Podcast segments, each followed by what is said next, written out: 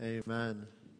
And uh, we're going to be talking this morning uh, about a topic that I believe is at the core of Christianity. It's at the core of what makes Christianity what it is. It's at the core of our life as a follower of Christ, as a Christian. And so we're going to kind of dive into that in just a minute. But before we do, uh, I just want to give a little bit of a teaser, if you will.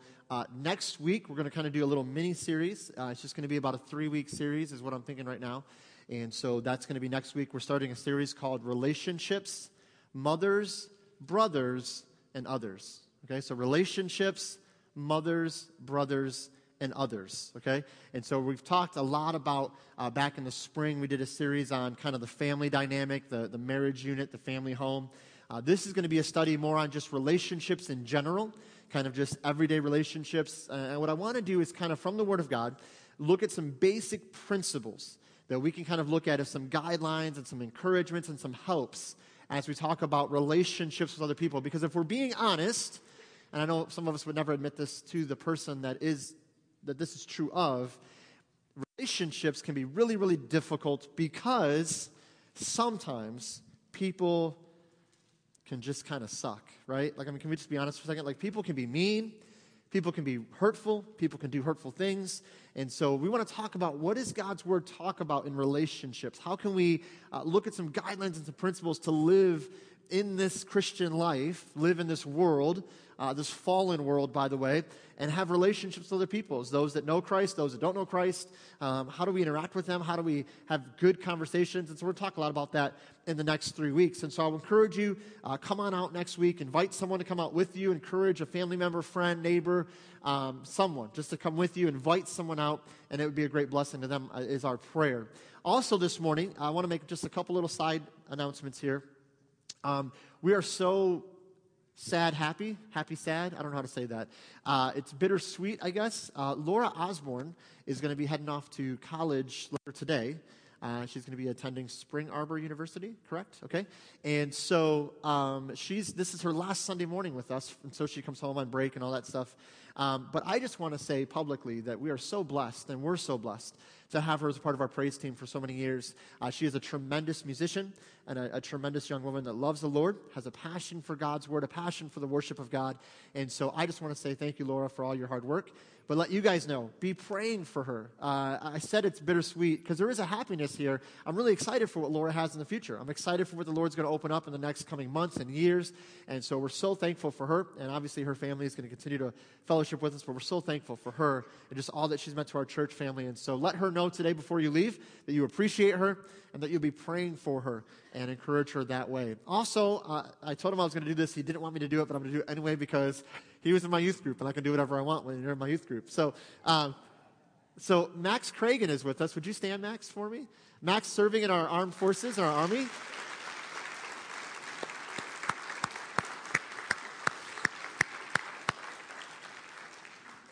You should have seen him. The whole time he's looking at me, he's just going, Don't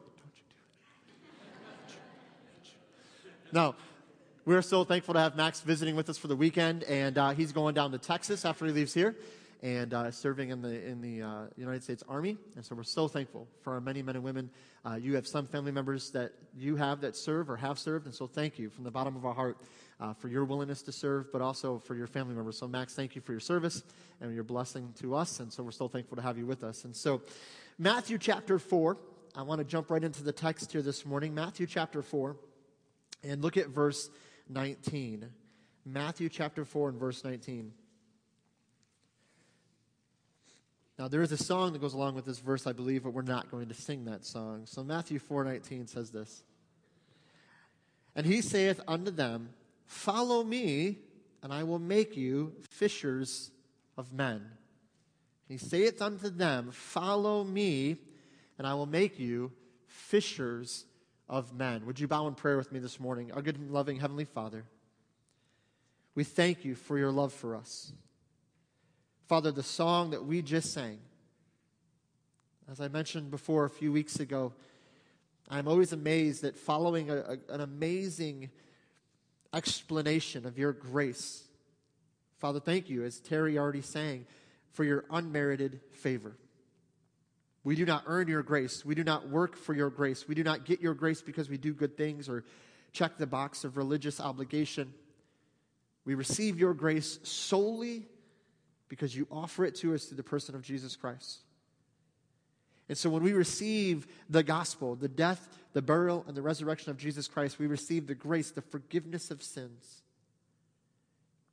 It's amazing to me that right after we talk about that, there's a line in there that talks about being prone to wander. And Father, I don't know what it is. I guess we could say it's just the sin nature in us, it's just this flesh. But Father, I know in my own life, how in the world could I understand your grace unto the point of salvation and repentance and not understand your grace in the daily living when I walk away from it? When I get distracted and wrapped up in self. And so, Father, this morning I pray that above all else, that if there's anyone in this room right now that does not know you as their Lord and personal Savior, they have not of their own consciousness called out to you in a time of prayer, confessing that they have sinned, believing you died for their sins and rose again to conquer the penalty of sin, receiving that into their life. Father, I pray that this morning they would, by the working of your Holy Spirit, by the conviction that the Holy Spirit does in our hearts, I pray that they would come to know Christ this morning and not wander any longer. But for those of us that know Christ, that have genuinely confessed, repented, and believed in the name of Jesus Christ, but yet we've wandered. Father, I pray that you would, just as you do, in a loving and gracious manner, that you would convict our hearts as well. That we would turn from our wanderings, confess and repent, and look to you for our everything. And so, Father, as we gather this morning to worship you and to exalt your name, I pray you'd give us wisdom in understanding this passage, to understand what it is not just be a Christian, but to be a follower of Jesus Christ. What is our calling in this world? What are you asking of us as, as your children? And so, Father, I pray that you would speak through your word. Thank you for these that are here. I pray you'd bless in a mighty way. And we ask this in Jesus' name. Amen. This passage, uh, Matthew chapter 4, verse 19, comes in an amazing set of verses here. When you read this, uh, you're going to read that there's a lot going on in this text. And so I encourage you to read it in its entirety later at some point, maybe later today, uh, before you take that nap. So, like after lunch, before nap, just, just read Matthew chapter 4 would be a great opportunity to do that. But there's a lot going on here. But I want to focus in on that verse 19. I want to focus in on what is this passage talking about here. This is Jesus calling his disciples. And then we have to ask, what does he call them to do? It's very important that if you believe Jesus is the Son of God, that you understand, at least to his gracious ability in your life, what is he asking of me? Because if he's the Son of God, it's pretty vital that we do what he asks us to do. Amen? You guys, you guys get where I'm going with this? I mean, if Jesus is the Son of God, died, buried, and rose again, then if He asks something of me, I want to make sure I got it pretty well figured out, that I, I know what I'm supposed to be doing. Because He's a very vital, important, obviously, we believe Him as, as God. He's, he's hugely important in my life, and so I want to know, man, what does He want from me? Some of us treat God like we treat our spouse. And here's what I mean by that we don't come up and just ask, What do you want? We try to play the mind game, right? She's mad at me. I don't know what she wants. Have you asked her? No. Are you kidding me? I'm not going to ask her. It's going to unload this whole like ammunition clip into my life. It's going to be crazy. She's going to be like, well, now that you asked this, this, this, and this, and this, and this, and this, and this, it's all really annoying me about you. Could you change all of that, please? Okay? We try to play these mind games. And, and with God, we do the same thing. We're like, man, I just don't really know what he wants from me. I don't know what he's asking from me. I just, I can't figure it out. And God has said so clearly, this is what I ask of you. Now, to be fair, men, sometimes ladies can be a little bit vague. Amen? Anyone want to testify? You guys sit next to your wife and you're like, I'm not even going there. Okay? Women, if you want your husband to do something, just ask him. Okay? And here's the catch. Let me give you this, because some of you are like, you really want to talk about this? We can talk about this. Ask him once and then leave him alone. Just let him be for a little bit, okay? Now, men, when you're asked to do something by your wife, do it in a timely manner. Six weeks is not a timely manner. I asked you to clean that up, and it's been two and a half months. Well, you know, I've been busy. I just got a lot going on. Sunday's football starting up, so I got a lot going on, you know. Little side note here if you're going to use an excuse with your wife, don't involve TV or sports, okay? Just, if you combine those in an excuse, they're not going to go very far, okay? So we need to work on our communication. I mean, men, if you don't know what you're supposed to be doing, ask your wife. Women, if you want your husband to do something, verbalize it, communicate, okay? Put your thought into word, and it becomes very effective, okay? But we don't have to worry about those kind of breakdowns of communication with God because He has clearly told us as His disciples what is expected of us, what is asked of us. Isn't it interesting that the only requirement that Jesus gives when He says, You will be fishers of men, see, that's the disciples' job description. He says, Follow me and you will be fishers of men. So, what's the job description? To go fish for men and women to add to the kingdom. Basically, what he's saying is he's using an, a, a, physical illustration to, to emphasize a spiritual point. They're on the Sea of Galilee, they're fishing. He says, Hey, just like you went and fished for these fish, you're going to go fish for men now. You're going to go reach others to build my kingdom. And what's the only requirement to fish for men? What's the only thing he says? You have to do this to fish for men. It's not have the right bait, have the right strategy, memorize this, know that 16 week plan, have these five or six questions you have to ask like you're trying to sell them on something. He says, No, no, no. You want to fish for men? Follow me. Man, why do we complicate this so much? I'm all for strategies, I'm all for ways to share your faith. If you went on lifeway.com and you just looked up evangelistic resources or Bible studies on how to share your faith, there would be a ton. There's only a couple that I've done that I know of, but I'm sure there's much more out there. And it's amazing to me not only the amount of resources that are given to something to give you strategies and plans and all that, which are fine, but they also find all these Bible studies about telling you why you should go share your faith. That's the one I don't get. I don't get the studies. We should not have to do a six week Bible study as Christians on why we should share our faith. Do you know why we should share our faith? Because Jesus asked us to, period. If you need more cajoling and, and kind of pushing than that, I got nothing. See, that's the other thing. It's not my job as a pastor to convince you and to talk you into sharing your faith. Just like it's not my job to convince you and talk you into attending this church. And it's your choice as an individual follower of Christ. Why will I share my faith today? Why will I not share my faith today? And so here's what I want to do I want to talk about this idea of just sharing our faith, but I'm not going to try to give you a strategy that's man made. I want to look at the Word of God and say, what does the Word of God tell us is how do we fish for men? We're following Christ. We see fishing for men start to happen in our lives. What does God ask us to do? How do we know we're fishing for men? Because let's be practical this morning, okay? A lot of us can go, yep, I'm going to go fish for men. You're going to get in your car and look at your wife or your husband and say, I have no idea how to fish for men. What do I do? I'm, I'm following Jesus. I'm trying to follow him. See, I think what happens is as you're following Christ in an intimate relationship, He begins to change your heart and your mind, and you start to see people the way He sees them. And you start thinking about people, and you start desiring to see people come to know Christ. And I think that's why following Him is so crucial in understanding how to share our faith. He doesn't say, Follow me, and you might fish for men. He says, Follow me, and you will be fishers of men. So, just a side note question, just to put in the back of your mind and begin to kind of contemplate.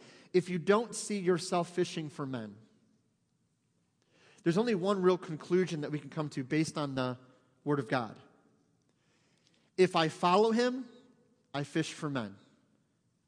If I'm not fishing for men, I'm not following Him.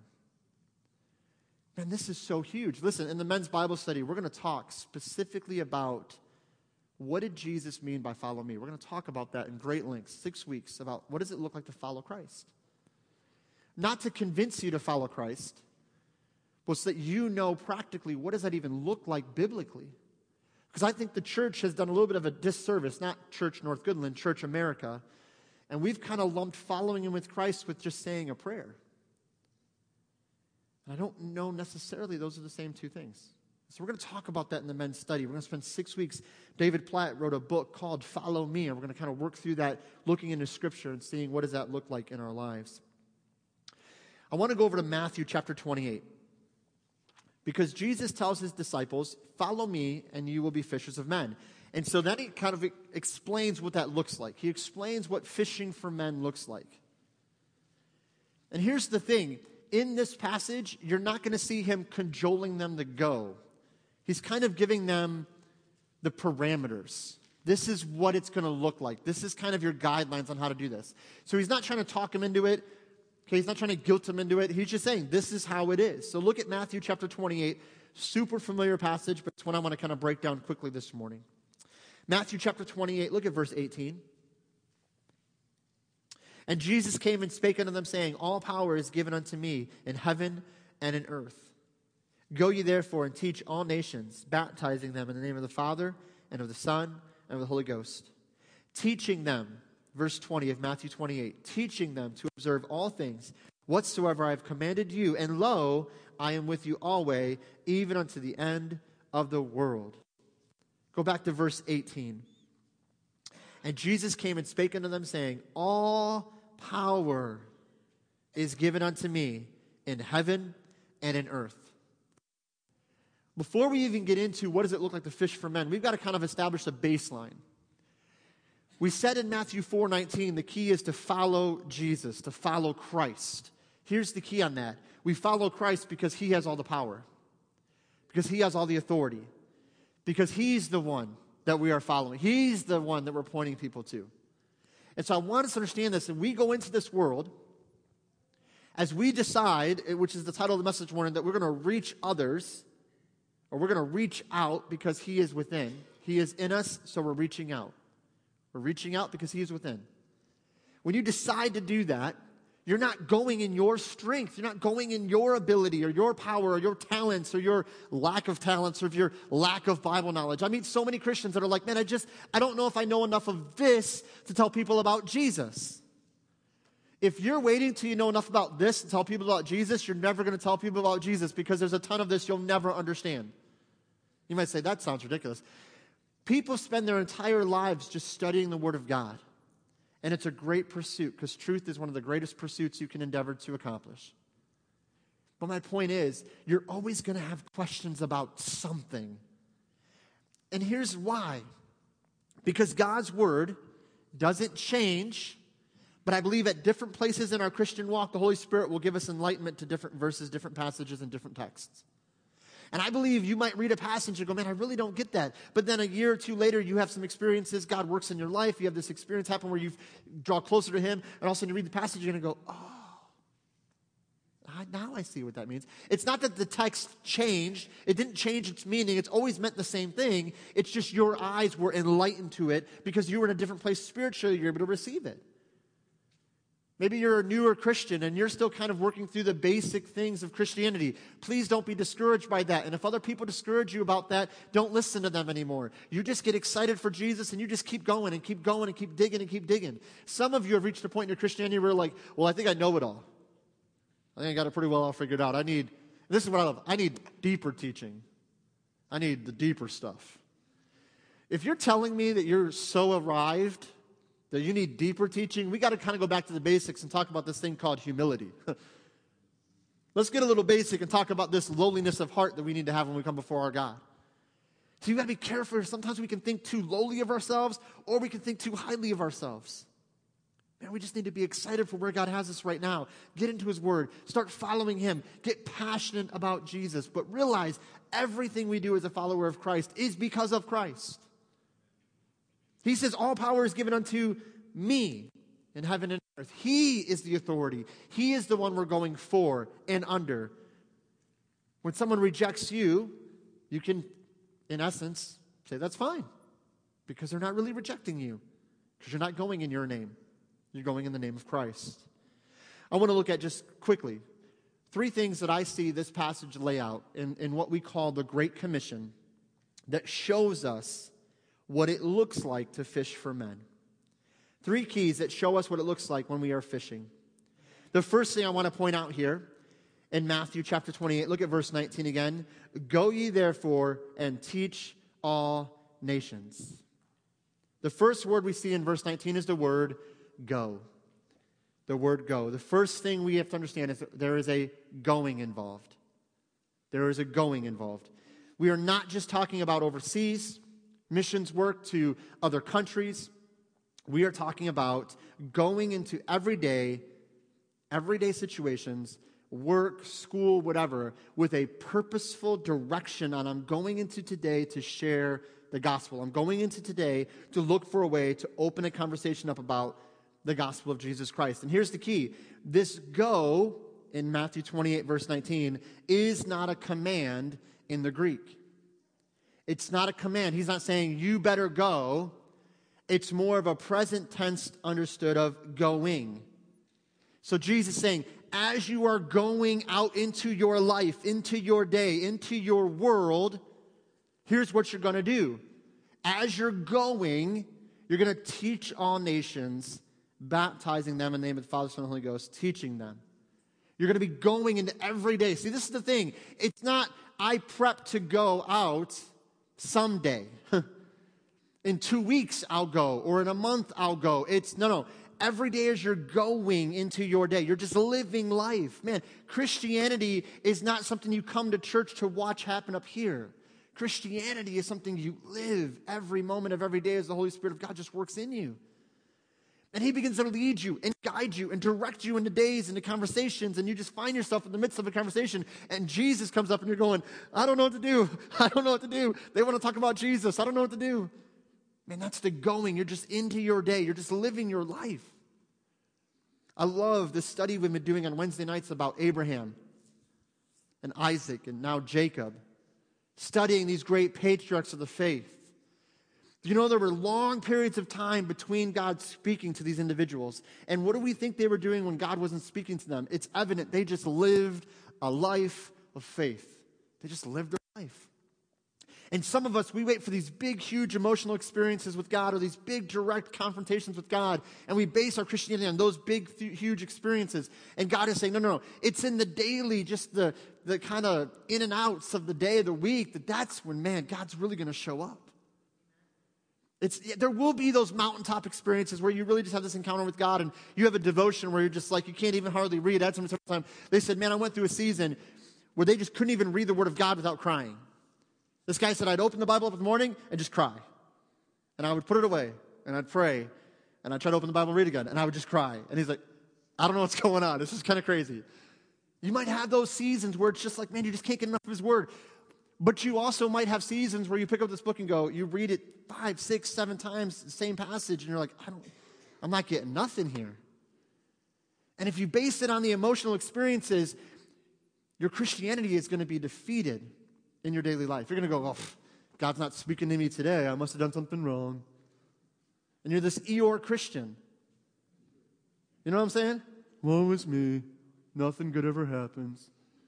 Why does he always get blessed? Yeah, you're a lot of fun to hang around. Man, no, no, we don't base it on these ups and downs. This is not Christianity. This is the world.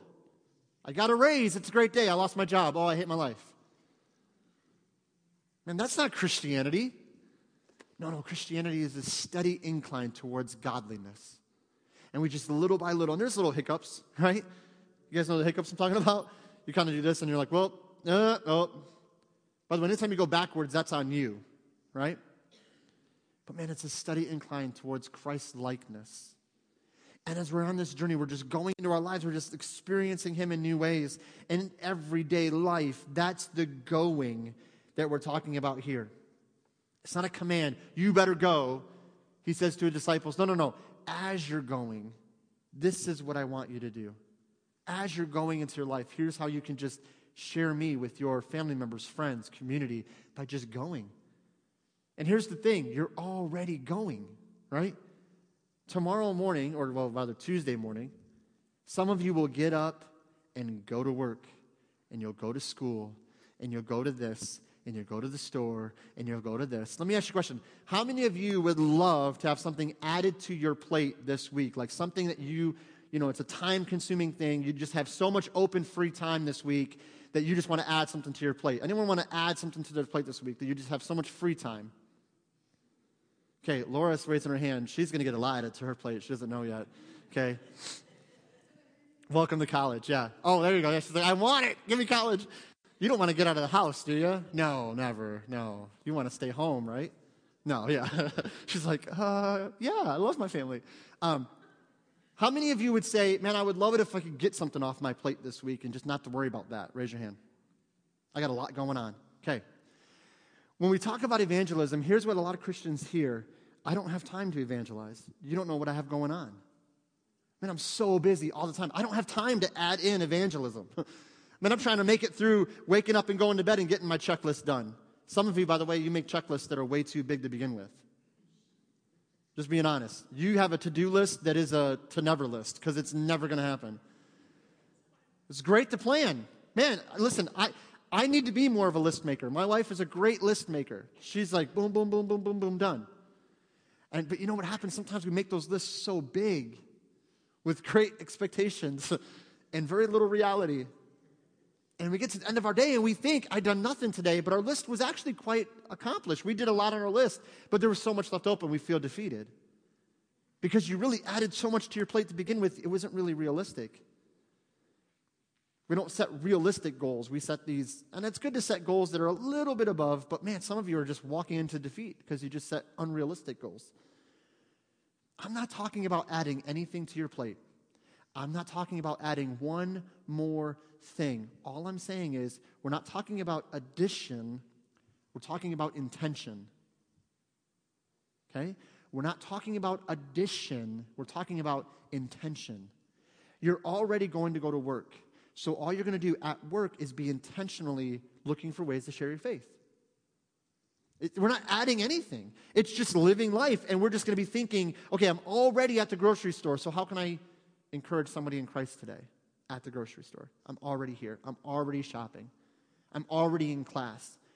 How can I, to a student that is here, whether junior high, high school, college age, then how can I go into my classroom? I'm already going to be in class. I'm already going to sit in that lecture. How can I intentionally be glorifying Christ today? How can I be a, student that respects my teacher in a way that sets a different tone from the other students where students go, man, what's different about this kid? We're all making fun of the teacher and they're actually listening to the teacher and being respectful. Those are the kind of, we're just intentional. We're looking for ways. I want to intentionally share Christ. Not addition, intention. The going is something we're already doing. Secondly, we got to hurry up here. Secondly, it says, Go ye therefore. So you're going into your day, you're going into your week. It says, And teach all nations. That's the idea of sharing the gospel, right? We're just sharing Christ. This is gospel centered teaching. Then he says this baptizing them in the name of the Father and of the Son and of the Holy Ghost. This is where we stop. And we go, whew, I'm so thankful. I don't have to worry about baptizing anybody. Okay? You should have seen, I'm going to pick on him a little bit. You should have seen a look on Zach's face when I said, Do you want to baptize your kids? He was like, Yeah, no. He's like, I really want to. Can we, like, put a curtain up or something so nobody sees me? Okay? You think, oh, baptizing, that's the pastor's job, that's the church's job. Here's what we're saying here to the average everyday Christian that's just going into your day. You're teaching Christ, and they receive Christ. Outside of your own personal salvation, there's nothing more amazing than watching somebody else come to saving faith in Jesus Christ. It's just so cool. And you get to be a part of that. Somebody's entire eternity is changed because you just opened your mouth and let the Holy Spirit speak through you. And maybe you're like me. Maybe you've kind of stumbled over the words. Maybe you kind of just kind of hacked it up and you kind of spewed out what you thought was kind of like the gospel and they end up getting saved. And you're like, how in the world? That was, that was the worst delivery of the gospel I've ever given in my life. Because it's just sometimes under that pressure moment, you're just like, ah, we're so worried about saying the wrong thing. Keep it simple. Man, just give them Jesus. And when you give them Jesus, guess what? They might come to know Christ as their Savior. And then guess what? You get the blessed opportunity to encourage them to connect with the local church. See, baptism here is representing following Christ and believers' baptism after salvation. And what it represents is this connecting to the local church. Baptism is a public profession or expression of our faith and a way of publicly connecting to a local church. Baptism is the symbol of emerging into the body of Christ, which is the local church. See, our local church is the representation of the body of Christ. And when someone is baptized in our church, it's kind of a, a physical symbol of that spiritual baptism that's already taken place when they were outside the body of Christ, received Christ. Now they are adopted into the family. The Bible says that we were outside, kind of just living wild and crazy lives, and then we're adopted into the, we're baptized, we're plunged into. I love that definition. The word baptism in the Greek means to be immersed into or to be plunged into. I love that. The Bible says that when we receive Christ, we are plunged into the body of Christ. We are immersed in the body of Christ. You are no longer separated from the God of all creation, but you are one with the Father as He is one with you. You are a son and a daughter of the Most High God because of Jesus Christ. And so baptism doesn't necessarily mean that you are the one that baptizes them. Although, let me just tell you this the local church is given authority to baptize. So there's times I've had dads or parents or grandparents or whatever baptize a, a child or a grandchild or, or what, whatnot. And it's completely okay biblically because it's given to the local church to baptize. And so, what it represents here in the Great Commission is you lead someone to Christ and then you encourage them. Why don't you come in and connect with my church? Why don't you follow the Lord in believers' baptism? It's not required for salvation to be baptized, but it is an encouragement to take that step of discipleship, that step of faith, to publicly profess and to connect with a local church. This is us helping them, if you will, to continue to take the steps of growth. Discipleship and evangelism does not stop at conversion, it's only the beginning. I love what Warren Wiersbe said in his commentary about this idea here. Listen to what Wiersbe says how much faster our churches would grow, and how much stronger and happier our church members would be if each were discipling another. How much faster our churches would grow, how much stronger and happier our church members would be if each were discipling another. Can you imagine the joy that you lead someone to Christ and then they end up following the Lord in believers' baptism and connect to a local church and you get to be a part of that whole process and now you're watching their life change? Man, they used to be so self centered and focused on this, or maybe trapped in this addiction or trapped in this other sin, and, and you get to have a hand of setting them free from all that garbage. And you watch them begin to get excited about the things of God and grow and connect. And that's what Christianity is all about. It's not about just experiencing freedom for us individually, it's about proclaiming it for others to be able to experience that same freedom. And watch God set them free. Watch God rebuild homes, restore marriages, strengthen families, bring back prodigal sons and daughters that were wayward, that were out in the world, and now have come home and are restored unto their family. And that's the exciting stuff that involves Christianity when we just open our mouth and just share the good news of Jesus Christ. Some people will say this Well, I, I, show, I share Christ with my life, and sometimes I use words. I share Christ with my life, and sometimes I use words. Be careful there. Yes, it is true. We live evangelism, not just speak it. We don't want to speak Christ and live something contrary.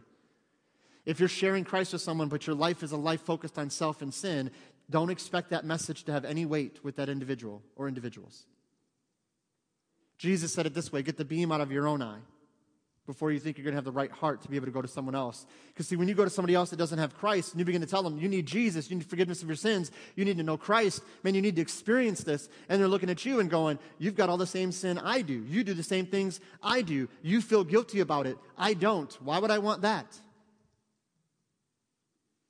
Man, we got to be so careful. Our life matters, but living for Christ will never take the place of verbally communicating the gospel of Jesus Christ. You can't say it's one or the other. It's not I live for Christ and sometimes I share Christ. No, no, no. It's I share for Christ, I share of Christ, and I live for Him. I live for Him and I share about Him. It's one and the same. And we want to make these excuses. I'm afraid to speak to anybody about Jesus, so I just live Christianity. And it's great that you're living for Christ, but you're robbing yourself of the blessing of being able to verbalize it and communicate it with someone else.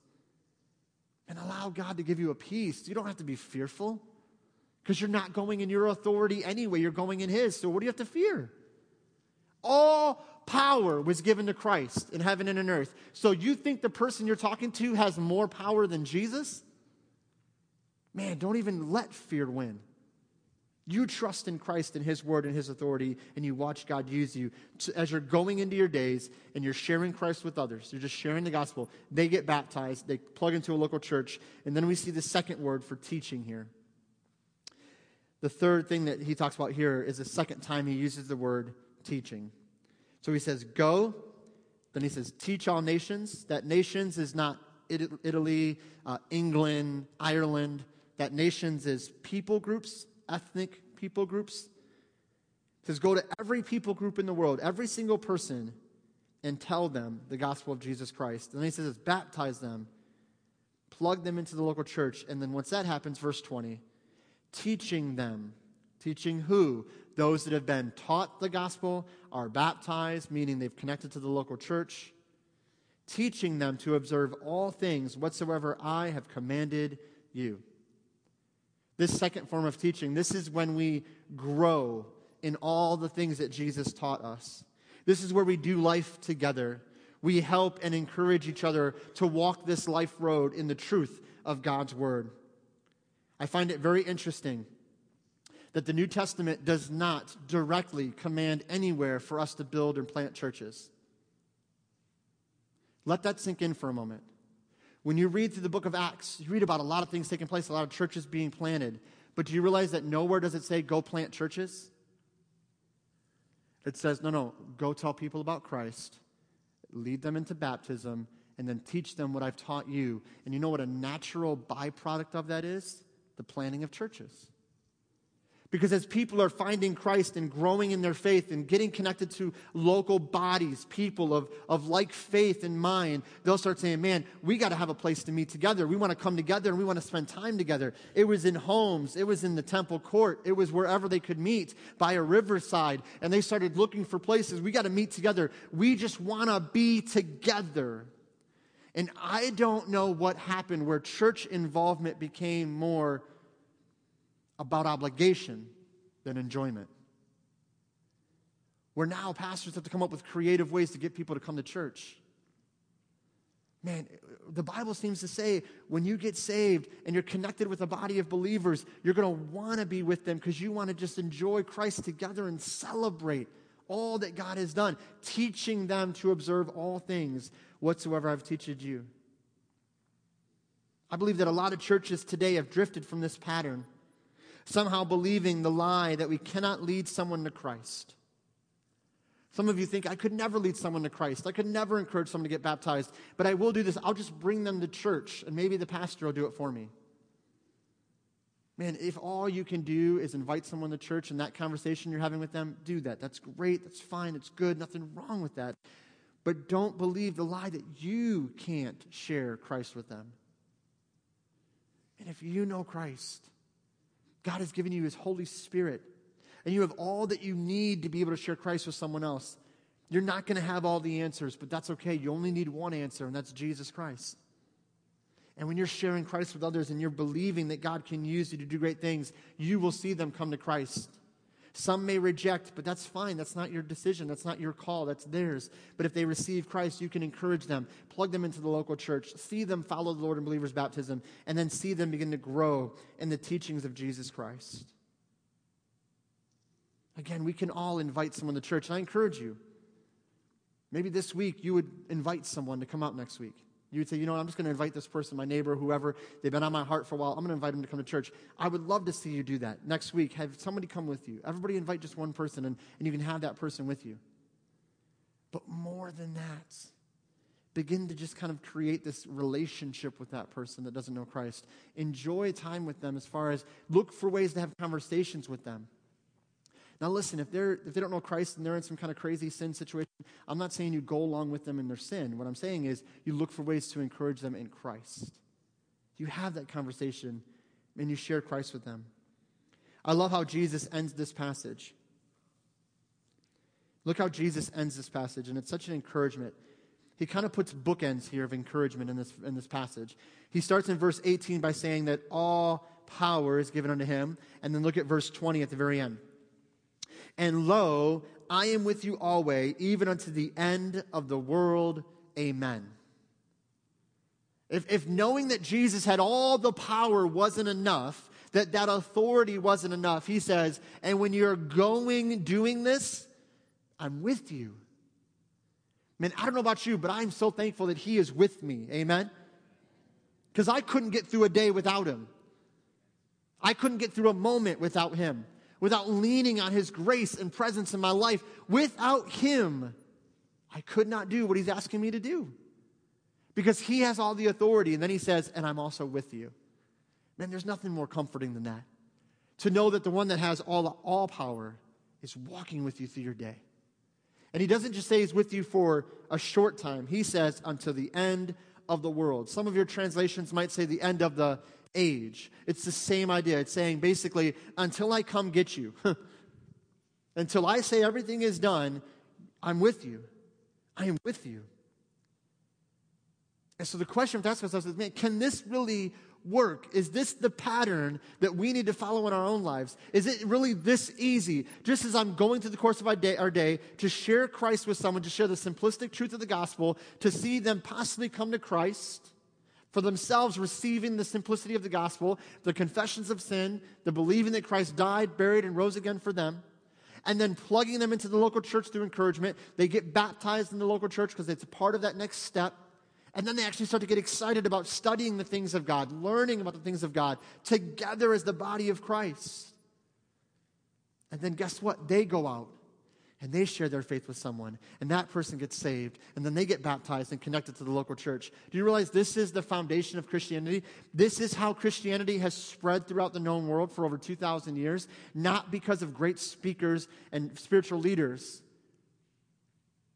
but because of the Holy Spirit using the average church person, everyday Christians, which we all are, to just go into their life and just share Christ. But man, we have got it so complicated sometimes. We had all this extra baggage on them. Man, if somebody doesn't know Christ, stop being a roadblock and start being an open door to say, listen, I just want to tell you what Jesus is. Don't stumble them or trip them up on their way to God. Encourage them. Man, do you know Jesus? And here's a little telltale sign. If you're like, I ask people that and I get a lot of different answers. Here's how you know if they really know Jesus or not. For the most part, it's not always true, but this is something that I found in my own life, and maybe you've seen this be true. If I ask somebody, Do you know Jesus as your Savior? They'll say something like this. If they probably don't, or they're very immature in their faith, they'll say, Well, yeah, I go to church. Isn't it amazing? I didn't ask you if you go to church, right? I didn't say, Hey, do you go to church? I said, Do you know Jesus? When I've asked believers that, I almost get the same answer, except it's more like, yeah, I know Jesus is my Savior and I love going to church. Right? I love, I, I know Jesus is my Savior and I attend this church over here. Do you see the difference there? Man, it's, it's about Him. It's not about coming to church. And see, I think we've kind of replaced coming to church with knowing Him. And I think once we know Him, we'll have no problem coming to church. Get what I'm saying? That's what it means behind me on the wall that we will not attend church, we will be the church. It doesn't mean that we don't worship together. It doesn't mean that this isn't vital and important to come together as the body of Christ when we have opportunities for services. It's saying we're not going to allow this to replace going out and making disciples. That we're, we're going to use what we learn here and be encouraged here to go out and reach others for Christ and watch God build his church. Can this really work? I mean, is this really the simplicity of it? Don't I need a 16 week strategy, a seven point plan? Man, listen, it, it's nothing wrong with those things, but it doesn't have to, you don't have to have those. Just have Jesus. The Apostle Paul, jot it down for notes' sake, we won't turn there for time. The Apostle Paul followed this exact pattern in establishing the Corinthian church. Acts chapter 18. We're not going to turn there, but I'm going to give you these references. Jot them down. The Apostle Paul followed the same pattern we're talking about, and he saw God plant a church in Corinth. Paul went to Corinth in his going, Acts chapter 18, verse 1. He went, he was going, traveling for Christ, and he ended up in Corinth. But he was already going. He didn't pray about only Corinth, he was just going in his daily ministry. He won people to Christ. Acts chapter 18, verse 8, through the teaching of the gospel. So in his going, Acts 18:1, he won people to Christ, Acts 18:8, and he taught them the word, Acts 18:11. Acts 18:11. He went, he shared the gospel. We read about them being baptized. He taught them. He f- laid a foundation of the church. And then something kind of cool I want you to jot down. When it got tough, when it got hard, listen, following Christ can be difficult. Fishing for men can be discouraging and difficult. But when it got tough and when it got hard, the Lord reminded him, reminded Paul that he was with him. Acts chapter 18, verses 9 through 10. He tells Paul, I am with you. Don't be afraid. Listen, as we talk about this idea of sharing our faith, man, there's a simplicity to it in the going. Then we'll see him get baptized, and then we teach. Go, baptize, teach. And then what we do is we just blanket all of that with prayer.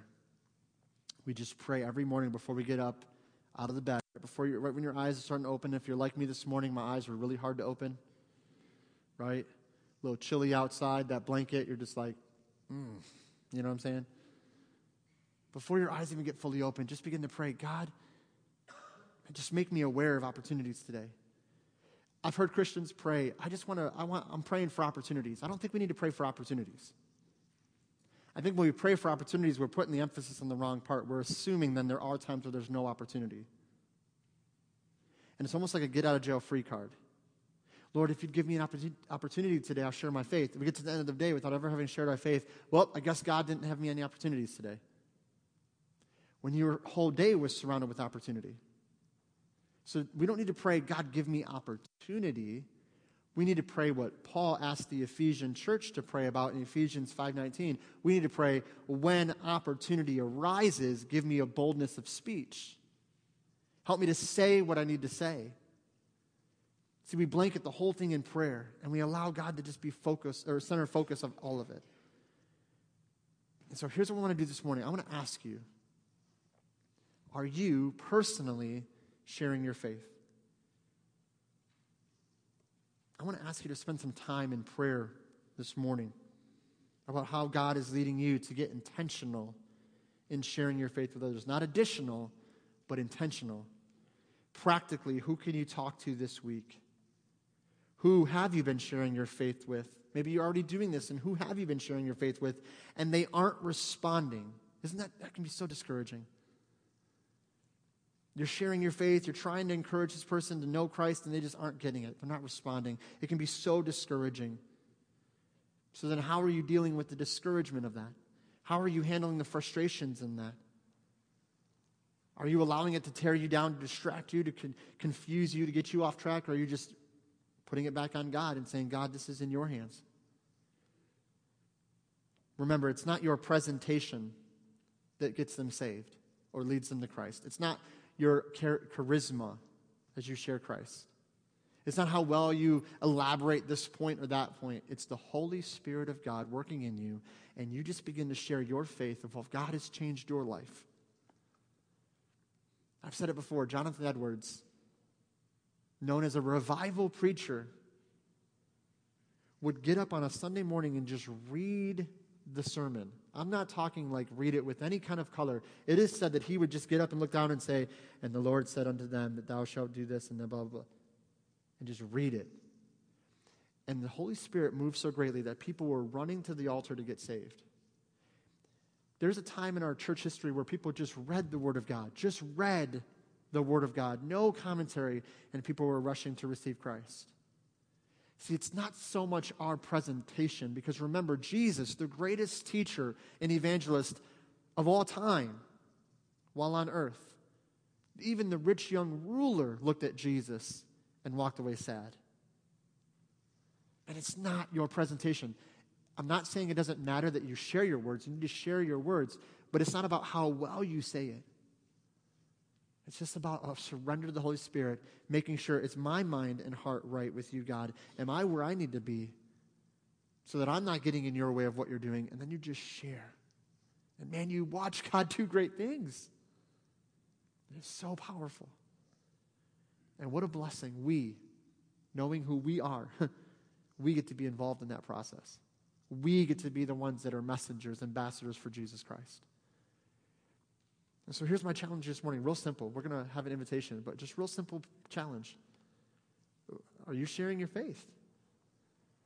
And if you're not sharing your faith, why are you not sharing your faith? Is it because ultimately you would say in this season of your life as a follower of Christ, you're not following? The Bible's pretty clear. If you follow, you'll fish.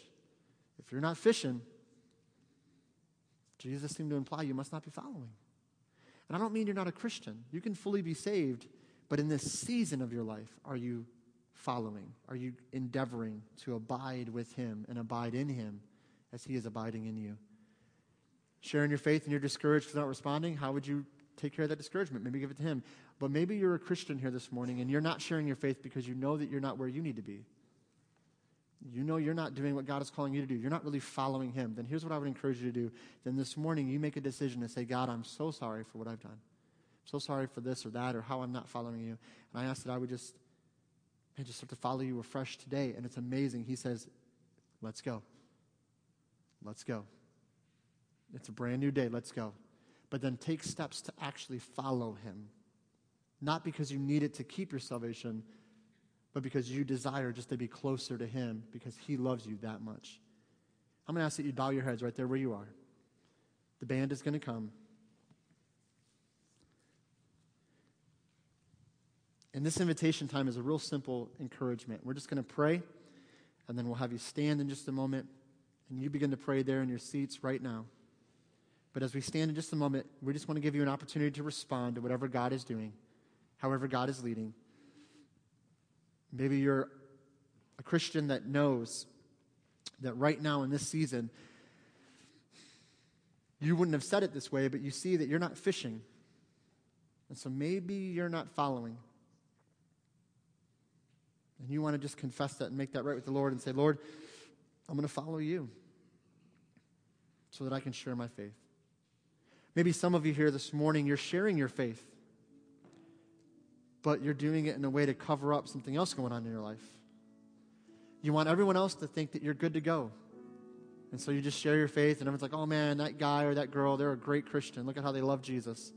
But you know in your heart there's something not right. You know in your heart there's this issue that you're not dealing with between you and the Holy Spirit. Maybe you would come in just a moment and just bend a knee and say, God, I just want to get this right with you. Maybe you're here and you don't know Christ. Maybe you've been to church before, maybe you haven't, maybe you grew up in church. But you would say honestly that you don't have a personal relationship with Jesus Christ. You've never accepted him and received him, his gift of salvation. Then maybe this morning, when we stand in just a moment, you would pray and say, Lord Jesus, I, I confess my sins. I believe that I've sinned against you. I believe that you died on a cross for my sins, were buried, and rose again. I received the gift of salvation. I surrender myself to you as my Lord and Savior, and I commit my life to you for whatever you may see fit. If that's you this morning. I would love to encourage you after service today. But whatever God is doing, maybe you want to just respond. Heavenly Father, Thank you for your Holy Spirit. Thank you for the gift that it is that He comes and speaks to us. And we pray, Holy Spirit, that you would lead, guide, and direct through this time of prayer. That if there's anyone in this room right now that doesn't know you as their Savior, that you would convict them in the only way you can. Show them the reality of their sin, but also show them the reality of your gospel.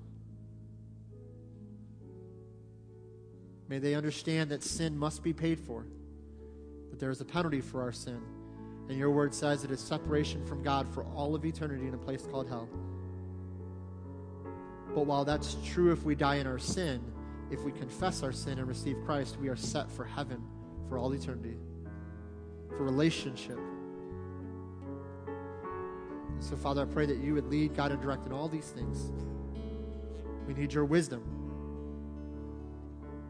Father, we ask this in Jesus' name. Amen. Would you stand to your feet this morning? However, God is leading you, would you respond to Him as He is leading you? Want to share your faith? Got some fear? Maybe you want to come and pray and say, God, take my fear. I'm tired of this. I want to share you. I want to follow you.